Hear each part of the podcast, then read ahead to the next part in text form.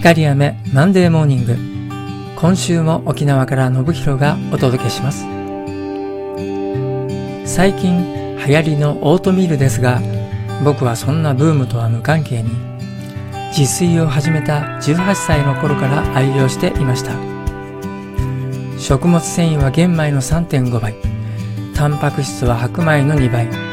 カルシウムや鉄分などのミネラルも豊富でビタミン B1 や E などまで摂取できます。お気に入りのスープに入れるだけでリゾット風の一皿があっという間に完成。自炊の初心者だった僕の下宿には炊飯器はなくお米を炊く時は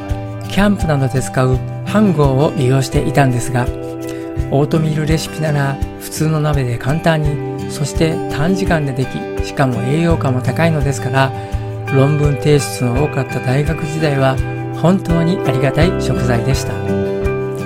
かつてはおしゃれな帽子をかぶった白髪の紳士がトレードマークのクエーカー一択でしたが最近はたくさんのブランドがひしめき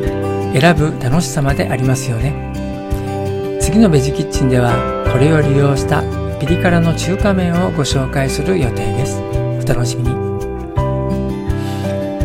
この番組は自分を大好きになる13週間の奇跡。自信の学び屋をご提供する調和セラピー光雨がお送りしました。週刊メールマガジンにもご登録くださいね。ではまた来週。